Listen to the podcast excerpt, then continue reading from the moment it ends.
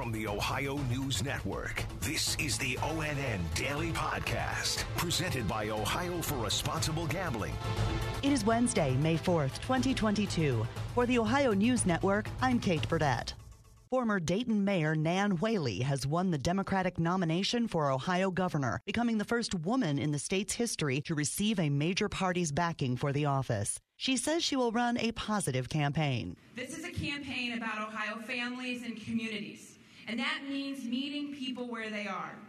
It means lifting up every community, not tearing anyone down. Whaley's primary opponent, former Cincinnati Mayor John Cranley, threw his support behind Whaley in his concession speech.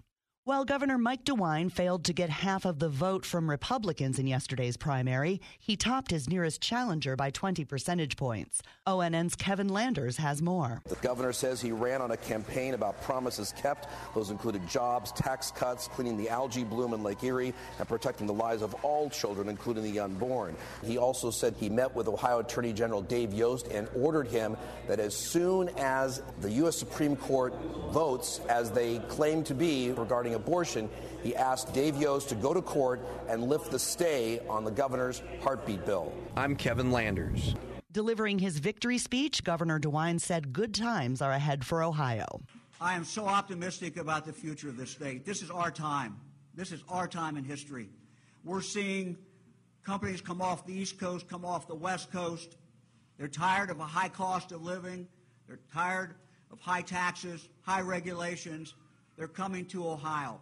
It was a resounding primary victory for Congressman Tim Ryan in his primary race for the U.S. Senate, easily topping fellow Democrats Morgan Harper and Traci Johnson.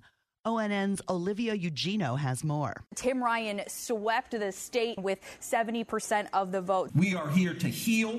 We are here to become Americans. We are here to come together. And I want Ohio to be the economic powerhouse of not just the United States, but of the world. I want us to be the manufacturing powerhouse of the world. I'm Olivia Eugenio.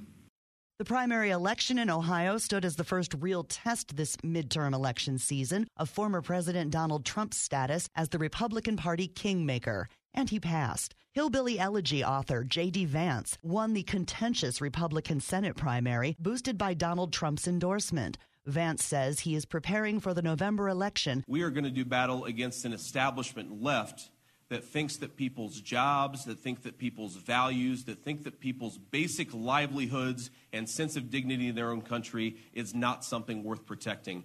Ohio Secretary of State Frank LaRose won the Republican nomination for his second term in office, defeating conservative challenger John Adams, who questioned the legitimacy of the 2020 presidential election. LaRose will face Democrat Chelsea Clark in November.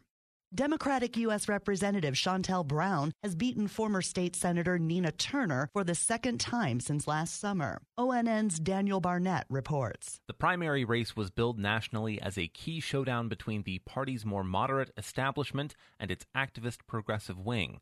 Brown, who had campaigned as a strong ally to President Joe Biden's domestic agenda, topped Turner in last summer's special election primary. Brown has only been in Congress a matter of months, but came into the rematch Tuesday with the power of incumbency. Daniel Barnett, ONN News. Lawmakers on the Ohio Redistricting Commission have just three days to present constitutional maps to the Ohio Supreme Court.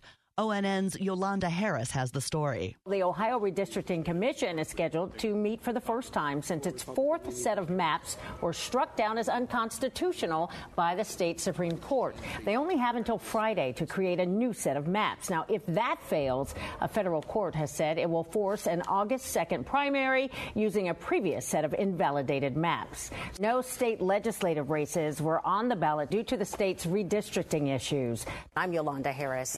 Protesters gathered outside of the Ohio Supreme Court building in Columbus yesterday in response to the leaked U.S. Supreme Court draft opinion suggesting a majority of justices will vote to overturn Roe v. Wade. Anna Gibson was among those at the protest. It puts women's health care in danger everywhere. It puts women in danger. It puts our society a huge step backwards. And that's why I'm here. So I feel like I can't do nothing. Protesters were also outside of the U.S. Supreme Court in Washington, D.C., where lawmakers on both sides of the political aisle say they are upset about Monday's leak. President Joe Biden spoke on the situation. If the rationale of the decision as released were to be sustained, a whole range of rights are in question. The National Weather Service says an EF0 or weak tornado touched down in Rawson, about 10 miles southwest of Findlay, at around 5:30 yesterday afternoon. It damaged a couple of barns and snapped trees and power poles. The tornado had winds of 80 miles per hour and was reportedly on the ground for about 10 minutes.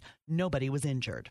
Columbus city officials are trying to stop people from driving all terrain vehicles illegally on city streets. Police Chief Elaine Bryant announced a measure to stop illegal and reckless ATV operation on Columbus streets. Fines for these offenses will run from $500 to $1,000, and offenders could face 50 days in jail.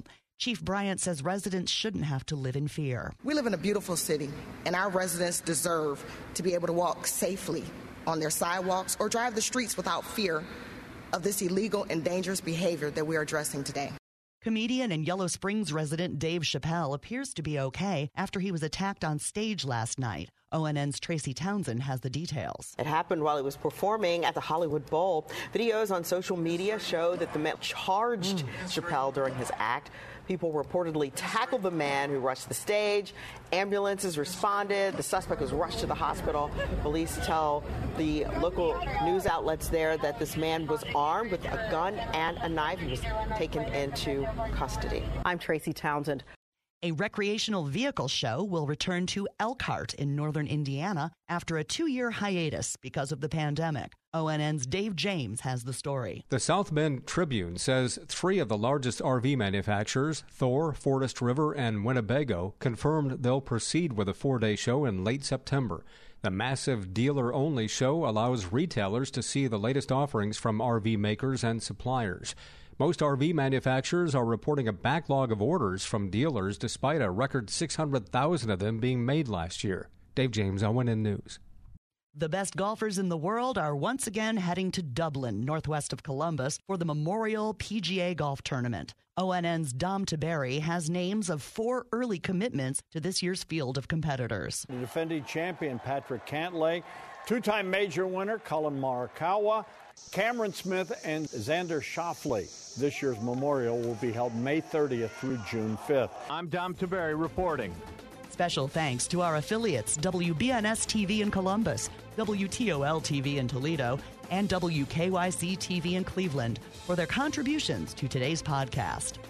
I'm Kate Fredette on the Ohio News Network.